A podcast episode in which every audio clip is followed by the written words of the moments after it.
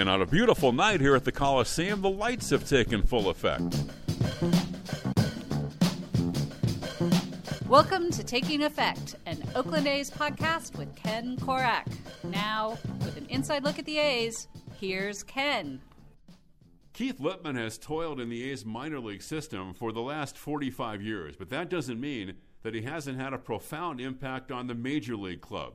Lieppman was drafted by the A's in 1971 out of Kansas, where he majored in journalism and also starred on the baseball team. And he was also part of one of the best football teams in Jayhawks history, the 68 team that won nine games and would lose by a point to uh, Penn State in the 69 Orange Bowl. He spent nearly a decade playing in the minors before turning to coaching and eventually managing. It was in Tacoma in 1986 that I first met Lip while he was managing the A's AAA team. He moved into the front office in 88 and has spent the last 25 years as the A's Director of Player Development. His innovative and personal approach has touched every player, coach, and manager who has come through the A's system. You also might think, well, 45 years in the game, he might be stuck in his ways and married to old school philosophies, but that's far from the case. For Keith Lieppman, every day provides a chance to grow and learn. And when we met at the A's complex in Mesa, our conversation ran the spectrum from uh, changing emphasis on nutrition in baseball to sleep habits and even Tai Chi as a vehicle for self improvement. Now, as he gets ready for another season, just mention of his name around the ballpark elicits immediate words of respect, and not only from the A's, but from everyone around the game. Those people know how important Lieppman has been, providing a sense of continuity in a sport where change is a constant. We talked about many topics, and when the interview was done, we agreed that the conversation could have gone on forever. So I'm sure there'll be a part two with Keith Lieppman before too long.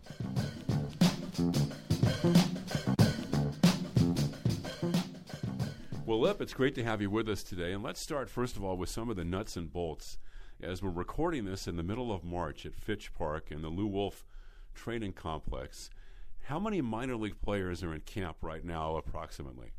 We're probably around 110 right now. Uh, the big leagues have just sent 12 down, so we're probably around 120. And by the time it's over, there'll be 140, 150 players here. How does each day get organized, and how do the players, I guess, how do they know where to go when they come to the complex each day? We have a great coordinator by the name of Aaron Nieckula who uh, spends probably most of his day trying to put this all together. Uh, we usually meet for an hour every morning to individually assign coaches to what they're going to have to do that particular day, how they're going to get it done. And uh, we spend a lot of time. It's so nice now with the uh, social media and the ability. We email every player what the schedule is going to be and what they're going to have to do the next day. So we're capable of reaching these guys at any time, any part of the night to show them the changes and uh, it's radically changed over the years. But it's really neat how how fast you can get information across. This would be impossible for you to quantify, I would think. But you've been with the A's for 45 years. How much have things changed during that time? Well, it's amazing uh, to even talk to you about the fact that I can, you know, send a player to the big leagues uh, via text uh, versus my first year as a farm director in '92, having an old big one of those bag cell phones that cost about five bucks a minute to use, and uh, you put your little antenna on your hood and hope that you, are capable of, of, reaching anybody at that time. But in the old days, you'd have to go to a phone booth, uh, check a voicemail system, and try to uh, you know contact a manager. Uh, via uh, the front office, in any way that you, are capable of reaching somebody, uh, you'd have to stop your car, find a phone booth, uh, call a clubhouse. And back then, there were no phones in the clubhouse, so you'd have to go to the front office, and they would get a messenger to go down and find the, the manager. So, big difference in, in worlds. That's great. If you're, a, let's say you're a player right now and you're in the A's minor league camp, what would the day be like? It's probably start off with a breakfast from six to eight. Uh, you would go into a meeting uh, about skills performance. Uh, then you would probably, if you're a pitcher, uh, have a, a, meeting on game awareness. Uh, you would go through a very in-depth uh, strength and conditioning program where you would, uh, you know, get your body ready for the day. Then you might do some yoga. Then you would go out and, you know, begin your your stretch. It's a very interesting change over the years of how we do things. Once you got through that process, uh, you would probably throw aside a bullpen. Uh, you would do some fielding fundamentals. Uh, that, that, after that point, uh, you know, you would do the typical thing. You may shag a couple of rounds for the, the hitters, and then uh, you'd come back and maybe have one more meeting, have lunch, and uh, then there'd be the game. Um, we were talking earlier. I wanted you to expand upon this because you said some very interesting things about the the evolution of how the boundaries have been expanded in terms of trying to enhance um, what players can do on a daily basis to get better. Uh, some of the great names like Wes Stock and Ron Plaza and Karl Kuehl, but then some of the more innovative people um, like a Harvey Dorfman, who was like the team psychologist. Take us through some of that process and how it's been determined over the years what works and maybe what we should shy away from. Well, it's interesting. In the, in the early to mid 80s, uh, this group of people did come together, all the gentlemen you, you mentioned. And uh, at the time, uh, there, there, weren't any sports psychologists, there was no performance enhancement, uh, very little video. Uh, and all of a sudden, Karl brought all this in, uh, revolutionized how to coach, how to reach players, communications, really changed the whole way that uh, things are operated. We had an innovative general manager with uh, Sandy Alderson, and then Billy came along, and it's just continued to get more and more involved. And uh, you know, there were times where people weren't ready for the, these kind of changes. They resented it. They weren't capable of doing it. But little by little, these uh, things have become ingrained into the game, and it's rapidly changing it even more and more as the analytics, the metrics uh, continue to to expand, and it uh, who knows where it's going from here, but it's changed dramatically since the 80s. What were you telling me about the paddling? What was going on with that? Well, at one point, uh, Karl was very innovative, and he was trying to find ways to help shoulder exercises. So he thought swimming would be a great way to help, you know, increase the strength of uh, a guy's shoulder. So we bought swimming paddles, and we were sending guys over to local uh, pools to try to uh, help them in, get better with arm strength. We, there wasn't a whole lot of science about it at the time. Uh, we were using uh, Russian hill training from the Europeans uh, to try to increase leg strength. Uh, we, we tried to do a lot of things. Uh, some were good and other things didn't work. We had more injuries than we had success. So it was a lot of trial and error. And now there's the science is to it, and there's much more have the capability of really structuring and exactly determining what's best for these players.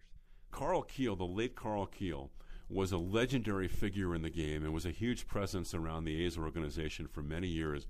How was he your mentor?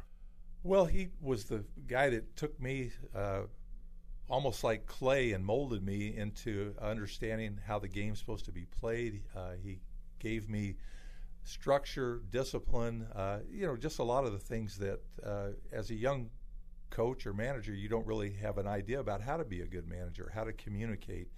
Uh, and then you add Harvey Dorfman, uh, who gave me a whole lot with the mental side. So I had really good mentors uh, along the way. I had an old school Ron Plaza that had come from Cincinnati organization and, and St. Louis that uh, were the real uh, pioneers in how to develop and, and organize uh, a spring training and how to, you know, bring together the kind of players that uh, the Reds and the Cardinals were of those eras. They were great teams.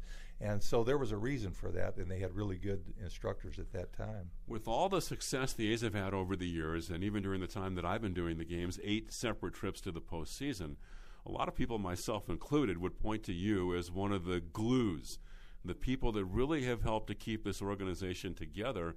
How has it been that you've stayed with one organization for 45 years?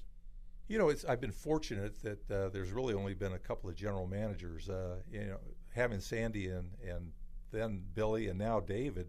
Uh, this has been a continuity that's that's flowed, and uh, you know, there's a, a, mutual respect. I think that uh, I bring the fact that I we try to really coordinate from the top to the bottom, and they understand how important that is.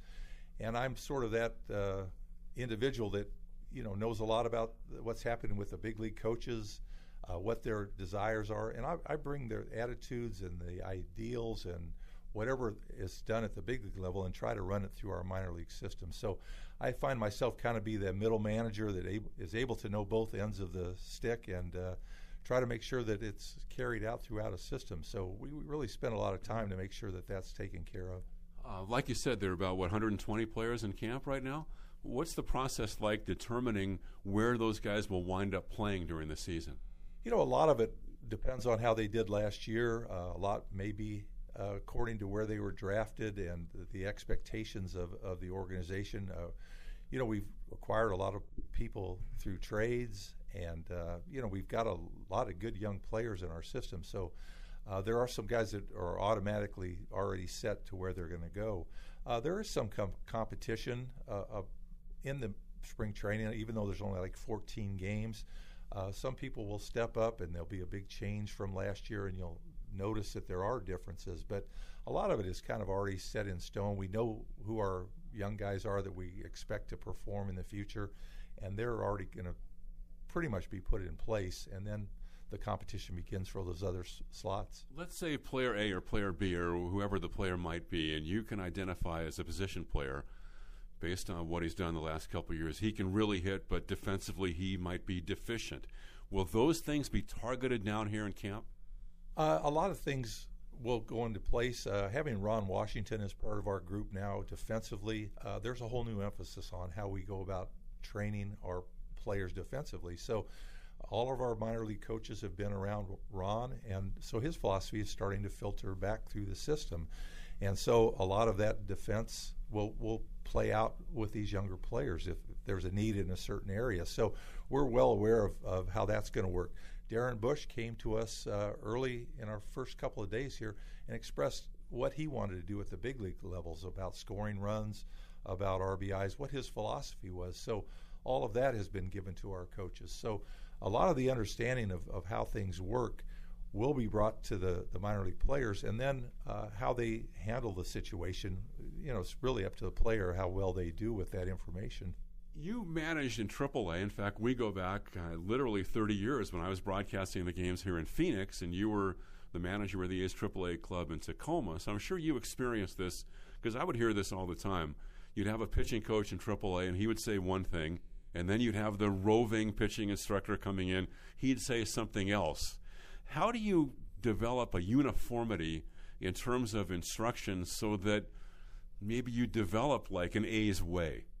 I think the number one key is you've got to drop your ego at the door. Uh, that's the biggest thing. You know, we have a l- bunch of really good instructors that uh, are very competent. They know the game.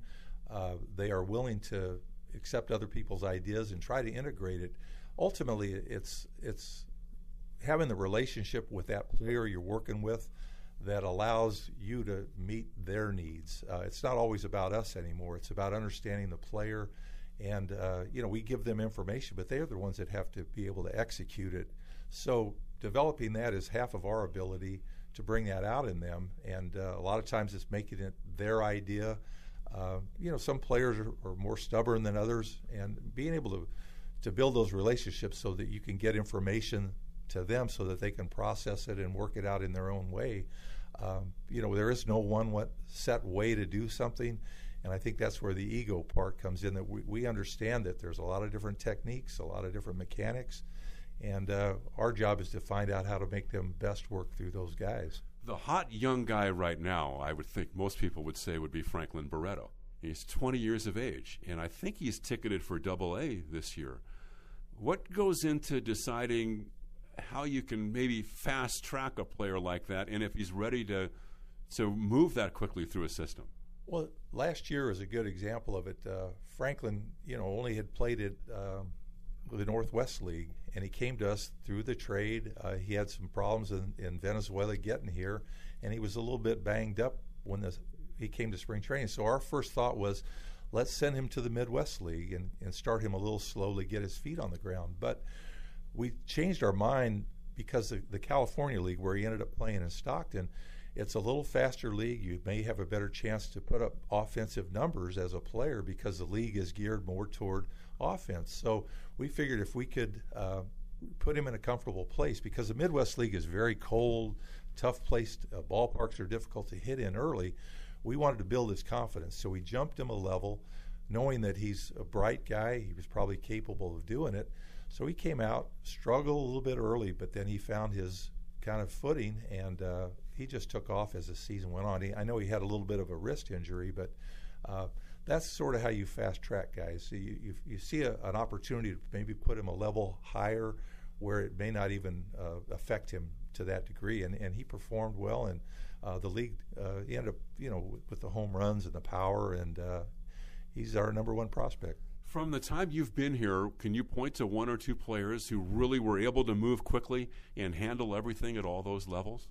Well, I mean, Zito went very quickly. Huston Street went very quickly. You know, they were advanced players out of the draft, and you know they had a notoriety. Um, you know, McGwire was a couple years, uh, whereas Canseco uh, signed in '82, and you know he, he, it took him about four years, which is fairly typical for a, a high school kid to kind of get things going. Uh, but they're they're all so different. Uh, you come out of a good college program, we're really trying to to get guys through the system a whole lot quicker right now.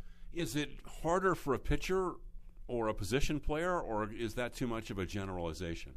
I, personally, I think that uh, the pitchers are going a little bit quicker. Uh, I think at bats uh, and number of pitches seen, especially with uh, the way we do things in Oakland with selectivity, discipline at the plate, uh, I think it's really more difficult for a hitter uh, because they they need to see more pitches and learning how to lay off tough pitches, how to work at bats. that's the key element that we do well at the big league level in Oakland because we can grind uh, some at bats out because you know they've done that over time, and I don't think that's an easy skill to learn. So, what happened to that journalism degree of yours? Well, I'm on the radio with you right now, so that's about as good as it got. it's so much fun to chat with you, and um, you've just done a sensational job all these years, and you've you've been such a key factor in the A's success.